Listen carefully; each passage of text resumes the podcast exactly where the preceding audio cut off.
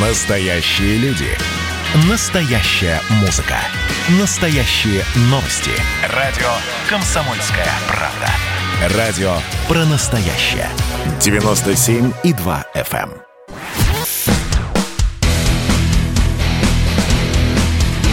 Программа с непримиримой позицией. Вечерний Мардан. Всем здравствуйте! В эфире радио «Комсомольская правда». Я Сергей Мордан. Я Мария Баченина. Здравствуйте. Всех православных христиан поздравляю с праздником Казанской иконы Божьей Матери. А теперь начнем. Состоялись выборы в США. Но кто победил, а, понятное дело, мы не знаем. И и гл- главный вопрос, что непонятно, когда узнаем. Некоторые говорят, что до конца недели, другие говорят, что до конца месяца, третьи Вот. говорят, что до конца года. Посмотрим, обсудим, не торопясь, обстоятельно. Путин сегодня поднял флаг на ледоколе Виктор Черномырдин и пообщался с руководителями ре- религиозных конфессий.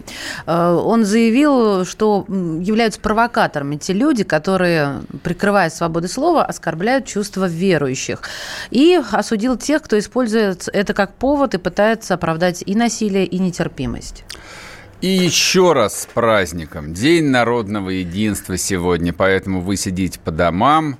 А, я не знаю, шашлык, все, сезон закончился. Но вообще вот тот формат, в котором, а, так сказать, а, родное правительство придумал этот праздник и предлагает нам его отмечать, это, в общем, что-то такое. Праздник дружбы народов. Поэтому я бы его назвал бы Днем шашлыка. Но мы, повторяю, православные, отмечаем День Казанской иконы Божьей Матери. Поехали. Вечерний Мардан. Мы не будем отнимать э, ваше время, не будем вам рассказывать бессмысленные цифры, сколько голосов э, набрали американские кандидаты в штате Мичиган или в штате Висконсин, потому что я понимаю, что это никому вообще не интересно, а обсудим самое настоящее будущее. И не с кем-нибудь, а с Александром Дугиным, философом, лидером международного евразийского движения. Александр Геевич, здрасте. Здравствуйте. Здравствуйте, Александр Гелевич. А, я сегодня видел, как вы готовились выйти в эфир э, Царьграда, отстрелялся перед вами и, честно говоря, не слышал, что вы сказали, а главное, не слышали наши слушатели. Давай, давайте с вами обсудим а, вот эти американские выборы в том контексте, а, чего ждать нам и вообще нужно ли нам что-нибудь от них ждать, или мы, наконец, изменим а, а, свой там подход а, к жизни и начнем ориентироваться исключительно происходящее внутри политических гра- границ Российской Федерации. Мне кажется, все же Америка остается и лидером э, западного мира, и лидером глобального мира, поэтому от результатов э, выборов в США очень много что зависит и в России. Вот, конечно, хотелось бы, чтобы мы жили в многополярном мире, хотелось бы, чтобы мы были э, полностью э, ориентированы на свою собственную цивилизацию, так и надо, к этому и надо двигаться, но, увы, мы еще не здесь. Мы на этом пути, но я думаю, что еще даже не, не близко к концу. Поэтому от выборов очень много что зависит. Да, и, соответственно, не безразличная эта вещь и для нашего общества, и для нашего будущего. А с вашей точки зрения, что для нас более предпочтительно? А вот э, национализм Трампа или... Господи, я даже не знаю, как э, назвать Байдена. Ну, давайте глобалистом его назовем, условным.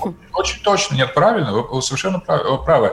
А, Смотрите, вообще э, для нас, в принципе, и тот, и другой вариант, э, вообще говоря, ну, не особенно радостные, потому что э, национализм э, Трампа может перерасти в империализм, и это было, когда он взял неоконсерватора Болтона, фактически, то есть его идея, что давайте э, замкнемся на Америку, вот это было бы отлично. Но мы видели, что в эти четыре года он особенно не преуспел в этом э, изоляционизме американском, традиционном, кстати. Он, конечно, не начал новых войн, он там всем грозил, но особо ни на кого там не, не напал. И, в общем, в- Трамп показал себя довольно предсказуемым, агрессивным и довольно жестким партнером. Санкции есть, давление на, на нас есть. То есть он не подарок, Трамп. Одновременно для многополярного мира он может быть оптимальный, оптимальный контрагент. Если мы станем сильны, если мы по-настоящему будем продолжать и укреплять свой собственный суверенитет, то с таким Трампом нам было бы, конечно, легче Э, легче иметь дело. Плюс еще один момент. Во внешней политике Трамп не является убежденным маниакальным русофобом.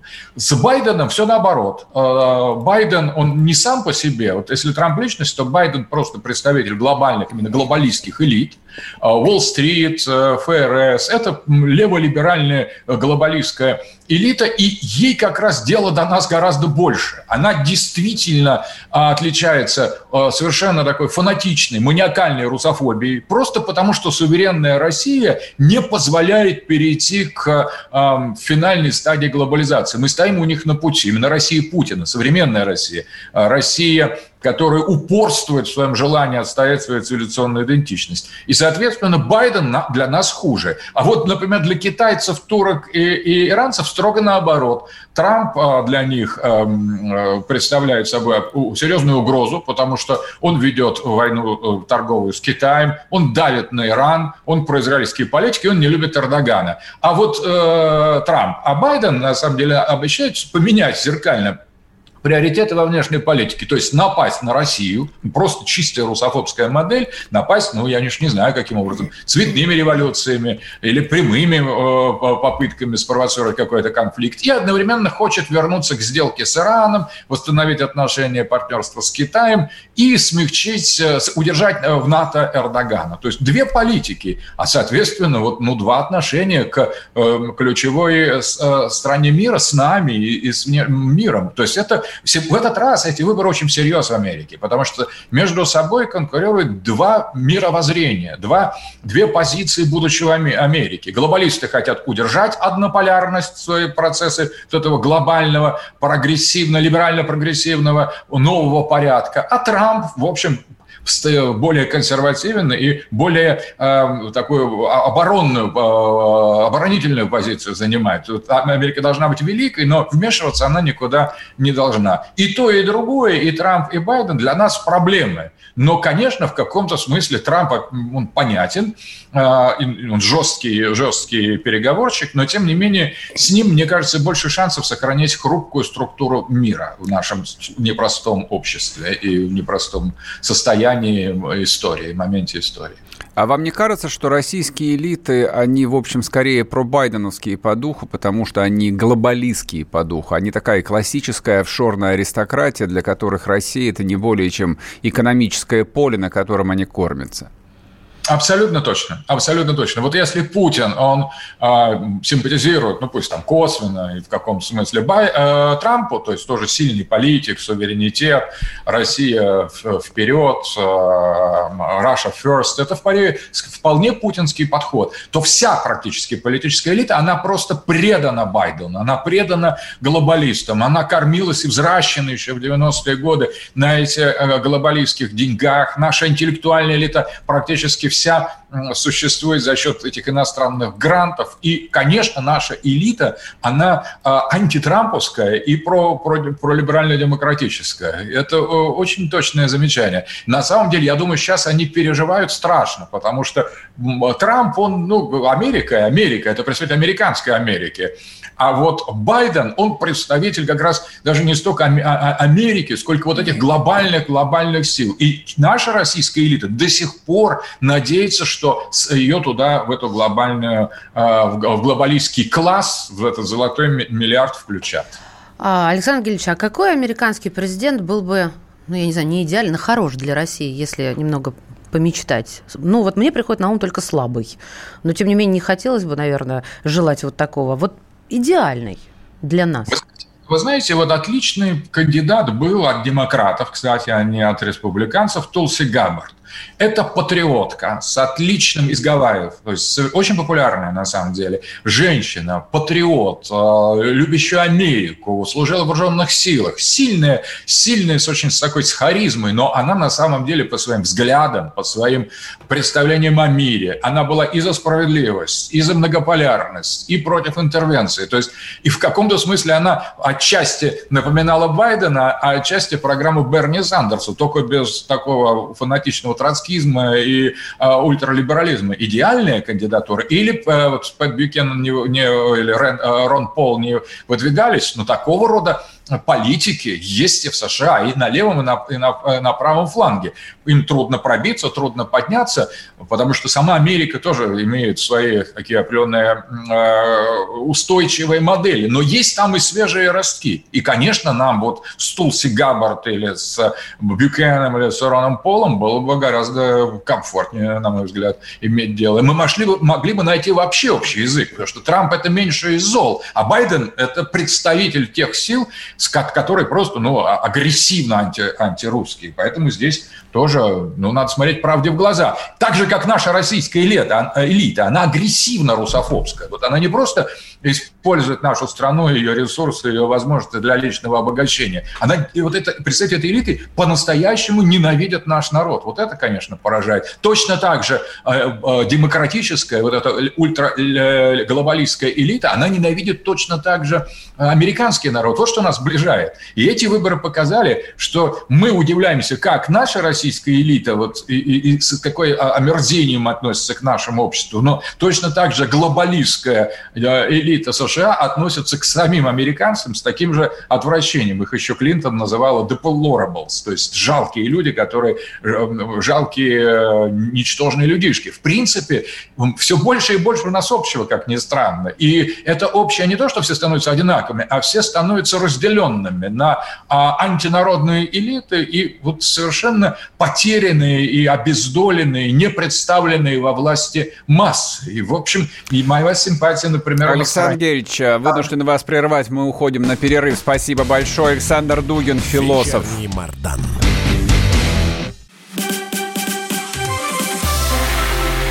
Это было начало.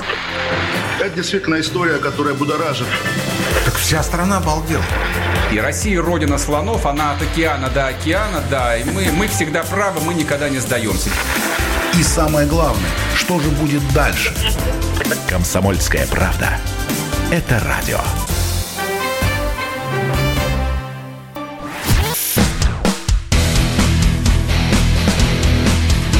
Программа с непримиримой позицией. Вечерний Мардан. И снова здравствуйте. В эфире радио «Комсомольская правда». Я Сергей Мордан. Я Мария Баченина. Здравствуйте. Напоминаю, WhatsApp Viber 8 967 200 ровно 9702. Пишите ваши вопросы, комментарии. Кто смотрит нас на Ютубе, спасибо, но не забывайте нажимать кнопку «Нравится» и подписываться на YouTube-канал «Радио «Комсомольская правда». С нами на связи философ Александр Дугин. Мы обсуждаем так и незавершенные а, президентские выборы в Соединенных Штатах, продолжается подсчет голосов. А, говорим мы, собственно, о том, а, какие перспективы у нас в этом контексте. Александр Герич. Да. А знаете, вот э, какая мысль меня сегодня посетила, когда там я проснулся и увидел там какие-то тысячи вообще сообщений э, по происходящим выборам, а, и думаю, господи, а где, где мы и где Америка? Мысль была следующая. А, наверное, американцы – это единственная нация с таким а, поистине имперским сознанием. Вот они голосуют и понимают, что от их выбора зависит будущее всей Айкумены, а все остальные э, просто имитируют. Это вот возвращаясь к нашему первому вопросу, который мы с вами обсуждали.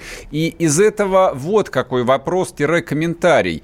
А вы сказали, что Байден такой клинический русофоб, ну и силы, которые он представляет. А мне кажется, что это не совсем так, что Байден, что Трамп за последние четыре года а, реализуют примерно одну и ту же стратегию в отношении России.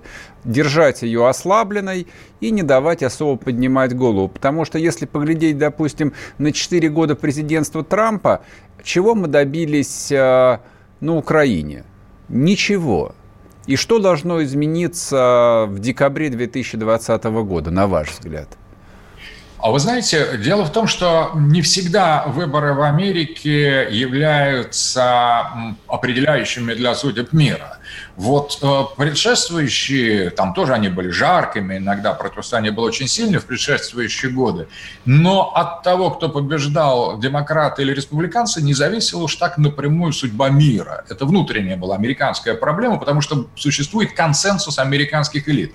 Но Трамп Трамп еще 4 года назад бросил вызов именно этому консенсусу. То есть вот сейчас ситуация такова. Не столько надо ожидать от Трампа каких-то скоротечных, быстро заметных изменений в сторону нас, сколько это совершенно другая идеология. Это идеология реализма в международных отношениях, когда каждый признает суверенитет другого. Да, конкурирует, да, пытаются установить собственное превосходство, да, используют все запрещенные и разрешенные средства этой конкуренции, но это в каком-то смысле борьба по правилам, по правилам суверенитета. Это реализм, воплощенный в Трампе. Много ему не, удалось сделать. Определенные тенденции предшествующих, вот, предшествующих традиций уже во внешней политике, предшествующего консенсуса его сдерживали. Но если он, вот если Трамп побеждает, то эти четыре года будут решающими. Просто это конец глобализации. Просто вот если Трамп победит, это конец глобализации. Это не ее откладывание, это ее конец необратимый. А вот Байден попытается эту глобализацию спасти. Да, на практике и Байден, и, и Трамп, кто бы из них не стал э, президентом, конечно, существенно в российском направлении строить свою политику не будет. На этом не надо рассчитывать, это наивно. Но в, в глобальной перспективе Трамп сосредотачивается на Америке, на себе. Байден сосредотачивается на мире, в первую очередь. То есть в этом и есть смысл глобализации и глобализма. И вот для глобализма мы идеологический и геополитический враг. А для реализма или трамповского национализма мы конкурент, суверенный конкурент. Это не значит, что быть врагом там э, сильно отличается от того, чтобы быть конкурентом. В каком смысле это борьба. Но в одном случае это идеология, и тогда вот эти глобалистские структуры будут проникать внутрь нашего общества, подрывать его, стараться его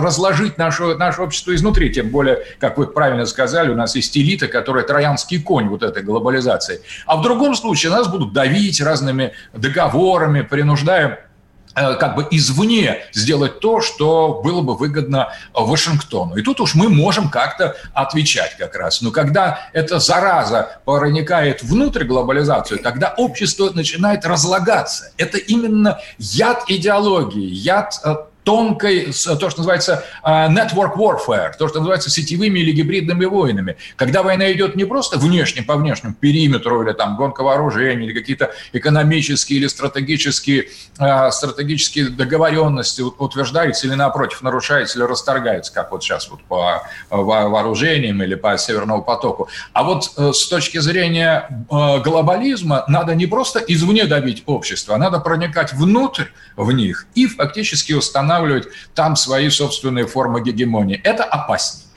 Скажите, пожалуйста, вот а, Трамп своего глобального врага, ну точнее врага Америки определил, это Китай. Я так понимаю, что это горизонт на ближайшие 50 лет. В этом биполярном мире на самом деле мы на чьей стороне будем?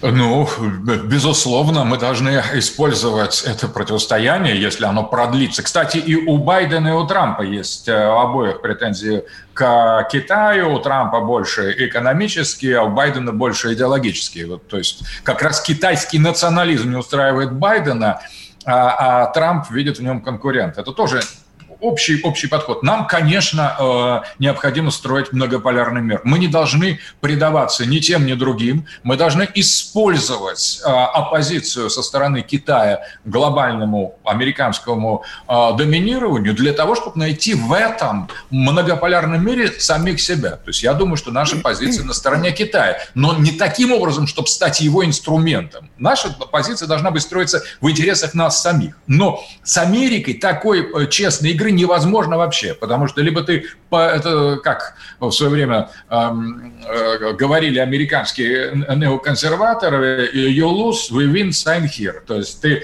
проиграл, я выиграл, ну подпишись. И все, вот разговор с ними. То есть будь как мы, подчиняйся нам, и тогда мы тебя там не съедим не, не сегодня, а завтра не уничтожим. Китай же отнюдь не является столь же мощной, столь развитой, столь нетерпимой, агрессивной и аррогантной такой высокомерной гегемонии. Это сильный, сильный, сильный полюс, который растет развивается, но нам, конечно, а, Китай необходим как партнер для строительства многополярного мира, и все есть резоны ловко, тонко маневрировать, оппонируя а, американскому однополярности, которая, в общем-то, все еще, увы, сохраняется в каком-то смысле. А, Александр Гелевич, вот вы сказали, что Трамп, у Трампа взгляд направлен на Америку, а у Байдена вовне. И мне в этот момент пришла мысль, так может он с такими взглядами и Америку угробить может? О, вот это вы совершенно в точку попали.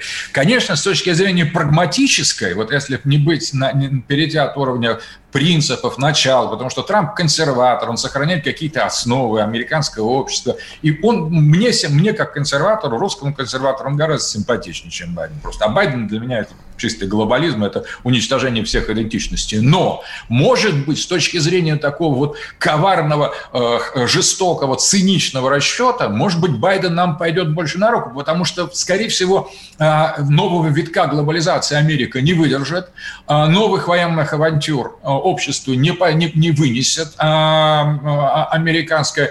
И то, как сторонники Байдена использовали такие радикальные экстремистские элементы в своей Америке, в своей стране, собственно, практически чуть было, не начав или вот подойдя к вплотную, может быть, чем мы увидим это, гражданскую войну, потому что Америка расколота на два лагеря очень жестко, и наиболее агрессивной стороной являются сторонники э, Байдена. Если Байден продолжит в таком же духе, не сам он, те, кто за ним стоит, то я не исключаю, что Америка рухнет. рухнет. С точки зрения наших интересов, это, в общем, был бы, конечно, просто подарком. Но, с другой стороны, желать э, такого распада и власти совершенно безответственных глобалистов самой Америки, мне кажется, аморально. Пусть они наши противники геополитические, но даже если Байден э, разрушит а, Америку, и нам это будет выгодно, это, кстати, очень вероятно, действительно, гражданский протесты могут начаться очень быстро, и продолжение расщепления общества на береговые зоны, где доминируют именно вот эти новые либеральные силы,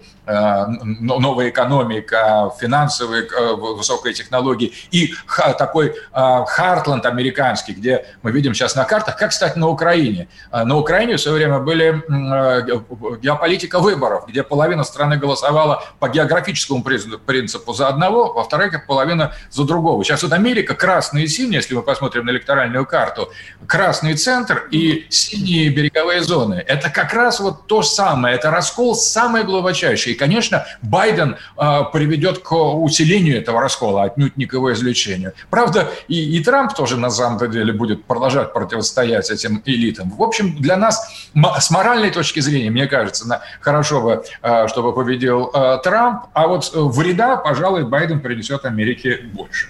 Спасибо большое. Александр Дугин был с нами в эфире, русский философ и при так, лидер международного евразийского движения. А, два слова в заключение темы я все же хочу сказать. А, кто бы не победил, я думаю, что наши отечественные элиты, конечно, должны учиться, учиться и учиться каждый день у американских политиков. Просто вот если а, просто да, даже банально слушать их речи, там основные тезисы, они зациклены на интересах американского народа. Все крутится вокруг этого. Никакой внешней повестки, никакого пустословия, никакой бессмысленной идеологии. И, собственно, как бы оно все отражается и в той политике, которую они реализуют. Да, подходы отличаются, но тем не менее разговор идет про Америку и про американцев. Когда, интересно, будет у нас так? Подписываюсь, как я говорю обычно, в конце, а тут вначале Вернемся сказала. после перерыва, не уходите. WhatsApp Viber 8 967 200 ровно 9702. Вечерний Мардан.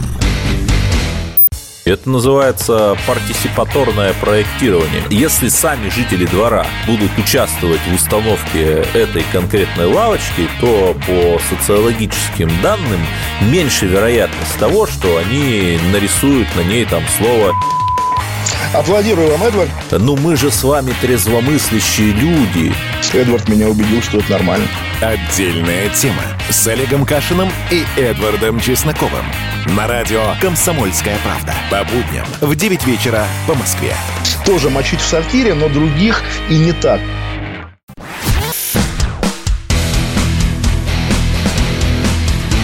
Программа с непримиримой позицией. Вечерний Мардан. И снова здравствуйте в эфире радио «Комсомольская правда». Я Сергей Мордан. Здравствуйте, меня зовут Мария Баченина. WhatsApp Viber 8 967 200 ровно 9702. Кто смотрит нас на Ютубе, Ютуб канал Радио Комсомольская правда, не забывайте нажимать кнопку «Нравится» и подписаться на Ютуб канал. А хотели, как хотели, не хотели на самом деле, жизнь заставляет, подбрасывая темы – Как ты хорошо начал, я считаю. Владимир Владимирович сегодня сказал э, довольно теплые слова. Ну, не могу сказать, что прям вот от сердца, как он умеет. Ну, так, нейтрально теплые слова на поднятии флага на ледоколе Виктор Черномырдин. Самый большой линейный неатомный ледокол сказал, что, мол, и выдающийся человек, и историческая фигура, ну и все такое прочее. Ну, кому интересно, найдите, я пересказывать не буду. Умер Виктор Степанович 10 лет назад. Кто застал, а, тому, в общем, комментарии-то и не нужны, то так все хорошо помнят. А кто не застал, вот для них мы эту получасовую тему и подготовили. А чтобы не от себя нести, поговорим с людьми, которые с ним были знакомы, и которые имеют в том числе и личный взгляд на фигуру Черномырдина. С нами на связи Сергей Станкевич, политик, историк, советник президента России по политическим вопросам с 91 по 93 года. Сергей Борисович, здрасте. Здравствуйте. Добрый вечер. Скажите, пожалуйста, вас не удивила идея назвать именем Черномырдина а, корабль? Э, нет, не удивило. Причем мне нравится, что именно корабль а, например, там, э, условно говоря, не какой-нибудь э, паровоз э, или еще что-нибудь. Корабль это очень подходит э, к Виктору Степановичу, потому что он э, соединил две эпохи. Он переплыл из советской эпохи в новую постсоветскую, и в этом качестве был абсолютно незаменим. Вам не кажется, что его фигура, вот, ну вы-то его застали и наверняка и лично были знакомы, не кажется ли вам, что его да. фигура, ну, несколько спорная для того, чтобы а, включать его а, в пантеон а, новейших российских героев? Как бы переименовывать не пришлось через несколько лет ледокол-то? Нет, не кажется, что спорная. А, более того, э, первопроходцам всегда труднее, и они всегда Э, соверш... вынуждены совершать такие вещи, которые будут э, по-разному оценивать. Причем очень эмоционально, как позитивно, так и негативно. Напомню, в какой обстановке Виктор Степанович э, со мной встретился. Mm-hmm. У него была э, замечательная э, советская карьера, советская жизнь. Он был одним из лидеров нашей газовой промышленности. И тут вдруг э, 91-92 год предшественником Виктора Степановича на посту главы правительства был э, знаменитый, э, по-разному знаменитый Егор Гайдар. Егор Гайдар возглавлял правительство всего 8 месяцев, но он взял на себя всю страшную работу. Он отпустил цены, он э, перевел страну э, в рынок одним рывком, э, естественно, вызвав все последствия, связанные с инфляцией, обесценением вкладов и всем остальным. То есть он вызвал на себя бурю и был этой бурей сметен. И э, в 92 году уже э, весной фактически э, могла разразиться та гражданская война, которая у нас разразилась позже, в течение трех дней. Э, и единственный, кто мог э, смирить эту бурю, это э, Виктор Степанович Черномырдин, потому что президент Ельцин тогда выдвинул его кандидатуру, и она была единственная, которую мог принять тогдашний, в основном, Красный съезд народных депутатов. Вот на этой кандидатуре э, и договорились тогда президент и большинство депутатов. И Виктор Степанович вот в самый разгар этой бури взял штурвал на себя и вывел корабль, вывел из этого шторма идеального, э, за что ему честь и хвала, и за что ему вот на сегодня этот самый корабль, этот ледокол э, назван его именем.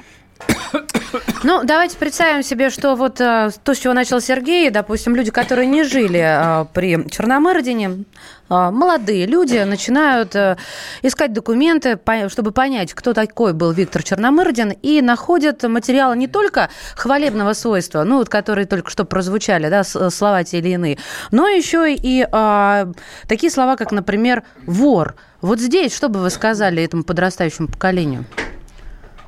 Э, тем, что э, интернет это, конечно, э, свободное пространство, но в этом свободном пространстве есть большая помойка, где любой человек в силу своего таланта или, наоборот, скудоумия может самовыражаться как угодно. Не был Виктор Степанович никаким вором, он э, сумел, сумел перестроить себя в первую очередь, будучи полностью советским красным руководителем, э, стать главой правительства на переходе к рынку. Он, во-первых, сохранил газовую промышленность, которую хорошо знал. Он сформировал «Газпром», который у нас сегодня национальное достояние, потому что это главный был и тогда, и сейчас остается источник э, наших бюджетных доходов. Вот он это сделал. Ну и э, начал создавать вот эту самую нашу новую рыночную экономику.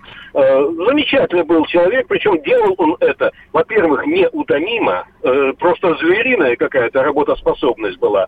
Э, зачастую, э, ночуя э, в Э, доме правительства, потому что некогда было ехать домой, а потом возвращаться. По 4 часа спал. Э, и э, сохранял присутствие духа.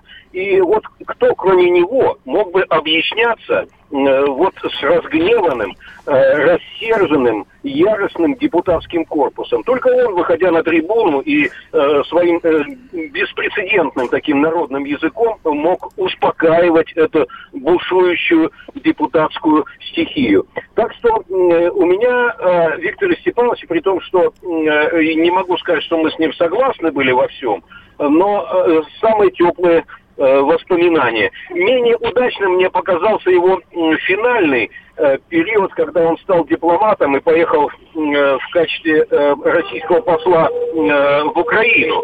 Вот, на мой взгляд, может быть, и не стоило ему это делать, потому что, ну, какой из него Э, по большому счету, дипломат, да еще на украинской земле в то время. Но, тем не менее, э, борозды он и там не испортил. Э, и... Вы считаете, не испортил? То есть, пер... то есть в первом Майдане посол России не виноват совсем был? Я еще раз хочу сказать, что эта часть его карьеры была существенно менее удачна, на ну, мой взгляд. Не, ну, давайте скажем, что она была вообще неудачная тогда но, но, но глубже уходить в критику, поверьте, мне просто не хочется. Я, Я понял. Сергей Понятно. Борисович, спасибо, спасибо большое. Спасибо, спасибо. Сергей, Сергей Станкевич, Станкевич политик, историк, советник президента РФ по политическим вопросам 91-93 года.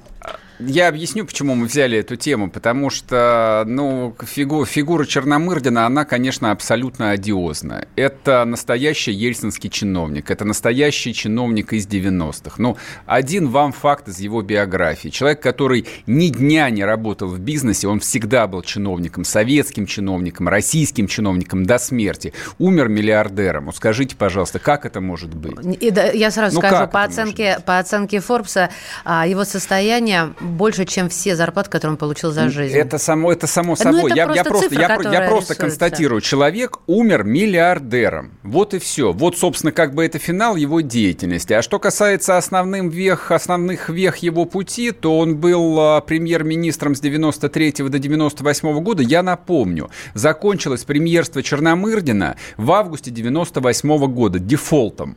То есть это нужно было экономику России довести до дефолтного состояния. И мы говорим о нем как о гениальном премьер-министре. Правда? Серьезно? Ну окей, хорошо, гуд.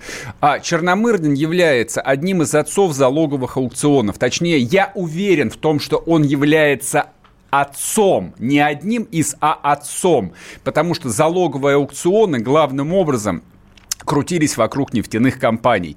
Никто больше Черномырдинов в российском ТЭКе не понимал. Ни Чубайс, ни Гайдар, там институтские крысы, которые там в жизни на предприятии никогда не были.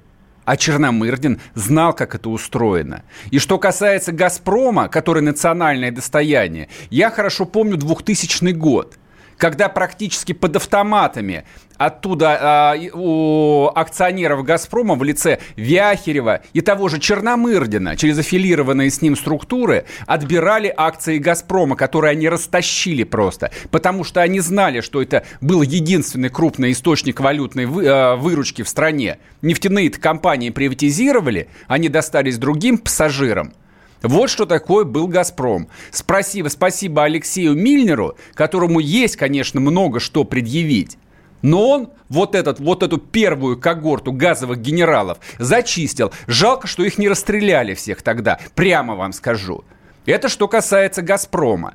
Ну и что касается Украины, финального аккорда в биографии Виктора Степановича Черномырдина – 2004-2005 год. Первый Майдан. С чего началась украинская катастрофа, которую мы до сих пор расхлебываем, кровавую кашу эту жрем каждый день. Люди в Донбассе эту кровавую кашу жрут каждый день. Скажите тоже спасибо это Виктору Степановичу Черномырдину, который не просто поехал на пенсию в город Герой Киев, а еще там продолжал заниматься успешно бизнесом. Вот со всей этой украинской сволочью из Верховной Рады и олигархами которые потом прямой наводкой стреляли по Донецку и по Луганску. Вот что такое Виктор Степанович Черномырдин. Вот что такое линейный ледокол Виктор Черномырдин. Долго ли он проплавает под этим именем, скажу вам честно, очень сомневаюсь.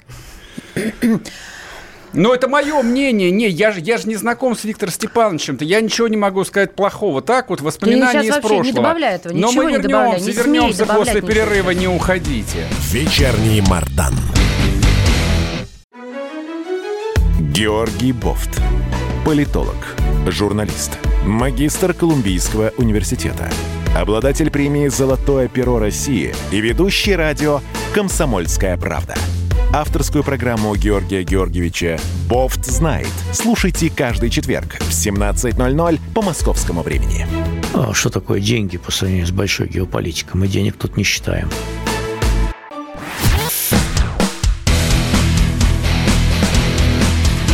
Программа с непримиримой позицией. Вечерний Мардан. Снова здравствуйте. В эфире радио «Комсомольская правда». Я Сергей Мордан. Я Мария Баченина. Добрый вечер. Я напоминаю, наш WhatsApp Viber 8 967 200 ровно 9702. Кто смотрит нас на YouTube, YouTube канал радио «Комсомольская правда», не забывайте нажимать кнопку «Нравится». Я вижу, что забываете, и это плохо.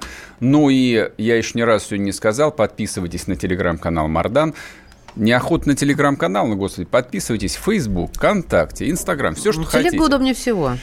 Все есть там. Значит, смотрите, да. обсуждаем, соответственно, парадоксальное такое мероприятие присвоение имени Виктор Черномырдин ни много ни мало целому линейному ледоколу. И не просто присвоение имени, а поехал лично президент. Честно говоря, для меня это необъяснимо, правда. Вот не понимаю. И у меня есть... Э, такое достаточно трезвое представление о том, что такое национальная мифология, как она выстраивается, и то, что в ней э, и не должно быть все идеально, и не бывает все идеально. И есть символы какие-то, которые раскручиваются, накачиваются, додумываются, дописываются. Мы это, все, мы это все понимаем, все это проходили. То есть, если там перечитать книжки о Ленине, которые были написаны, ну, начиная, скажем, а, с 50-х годов, ну, это такая классическая чистая мифология. То есть все произведения, там какой-нибудь Мари, Мариет Шагинян, это чистая мифология. Рассказ Ленина «Печник», который там, ну, любой советский э, ребенок в детстве слышал, это тоже чистая мифология. Правда? Тем... Да, к сожалению, понимаешь. Ну и сволочь и ты, раз... Сергей, ты сейчас разрушил мой мир. И разбитая чашка, и все остальное. Все это понятно. Как бы вот из, из этого делается такой вот иконописный образ. Это ровно как то же самое обсуждать, допустим, образ покойного тоже премьер-министра Евгения Примакова. То есть вот он тоже а, пишется с точки зрения, а, ну, иконографики, если хотите – то есть вот образ, который существует в медиа, не имеет ничего общего с реальным Евгением Примаковым. Там, если покопаетесь а, там в мемуарах, воспоминаниях, в частных разговорах, люди скажут, ну, такая фигура, в общем, а, царедворец настоящий, ну, то есть не титан духа. Я сейчас не плохое там пытаюсь про покойников сказать а просто как бы объяснить. И тем не менее, Примаков э, занимает абсолютно понятное и достойное место вот, вот э, в этой современной российской мифологии. Ясный образ, там, этот разворот над Атлантикой, и 98 год, и так далее, и тому подобное. Откуда в этой мифологии взялся Черномырдин, я вот этого не могу понять. То есть практически любой яркий момент биографии Черномырдина – это какой-то один нескончаемый позор. Вы меня извините, у меня в памяти на всю жизнь запечатлелся этот разговор, который многократно цитировался, показывался по телевизору в видео. А, «Я тебя слушаю, Шамиль Басаев». Вы это помните? Вы можете себе представить, что испытывал тогда любой русский человек, который по телевизору этот ужас наблюдал своими глазами? А я помню. У меня эти эмоции до сих пор в сердце, я это помню. И вот именем этого человека назван э, там ледокол, ледокол, серьезно, правда? Какое место он должен в пантеоне занять? А Чубайс тоже потом займет место в пантеоне, такое же, как покойный Егор Тимурович Гайдар – ну да, Гайдар тоже ну, включи. Гайдара в пантеоне нет. Сергей, Гайдар есть в пантеоне. Гайдар угу. есть в пантеоне. На Гайдаровский форум каждый год тоже ездит а, Кстати, Путин. Извините меня, пожалуйста. свою реплику назад, да. Ты сейчас Гайдар первый, кто был вписан в этот пантеон. Это что, пантеон подлецов и мерзавцев, что ли, должен быть? Странное дело, что мы про Ельцина говорим. Вот я тоже Резкие слова, но на, самом, но на самом деле этот вот странный пантеон новейшей России, да, он открывается могилой Бориса Николаевича Ельцина. То есть можно, можно тонны слов произнести про то, что это сложная историческая фигура. Это человек, который разрушил большую страну. Он разрушитель. Это просто символ антисистемы. Это человек, который ответственен за гибель миллионов людей по всему периметру страны. Те, кого убили, те, кто умер, ну, те, кто, те, кто повесился, спился. Вся вот эта вот первая команда ельцинская, они за это отвечают все до единого. А, к нам присоединяется лидер партии ЛДПР Владимир Жириновский. Владимир Вольфович, добрый вечер. Добрый вечер. Владимир Вольфович, здрасте. Вот обсуждаем мы а, присвоение имени Черномырдина линейному ледоколу. Как вы думаете, это вообще нормально или нет? Что думаете? Мы, ЛДПР, всегда выступали против любых личных названий. Памятники, теплоходы, улицы, самолеты и даже аэропорты. Потому что с годами могут выясняться какие-то негативные моменты.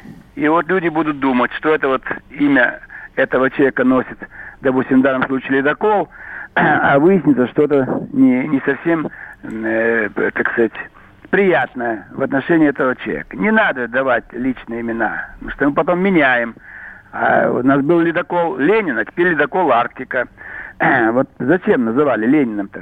Ледоколом название. Брежнев его, напомню вам, Брежнев назвали, а потом, потом переименовали. Было, города меняли, улицы, площади, сколько раз. Вот возьмите сейчас, говорят там, Южный Кавказ, значит, где там Карабах, а где там Генджа, а где Елизаветполь. Там три раза меняли названия городов. Ну как ребенок поймет историю? Где Александрополь, где Елизаветполь, где Линнакан, где Генджа, где Гюмрю, ну это же столько меняют, меняют. Нельзя этого делать. Владимир Поэтому... Вольфович, а ну да. ну, ну что касается Черномырдина, вот он подходит а, под роль а, человека, который должен занять свое место в историческом пантеоне российского государства. Вы же, вы же его зна, вы же его лично знали. Да, да, да. И всю его ну, историю, биографию тоже хорошо знаете, я да. уверен. Здесь проблема в чем? Э, он был вынужден выполнять то, что ему говорил Ельцин. Взять международную часть по Югославии. Конечно, он практически сдал Югославию. Вместе с финским представителем они заставили Милошевича все подписать, все сделать, и в конце концов Милошевич ушел, его арестовали и судили, и не досудили, и он погиб там в Гааге. А зачем он это делал? Ведь Милошевич, если бы знал, что есть поддержка России, он бы, так сказать, не сдавался бы на милость победителю в лице НАТО. То же самое Украина. Я сам туда приезжал, когда он был еще послом.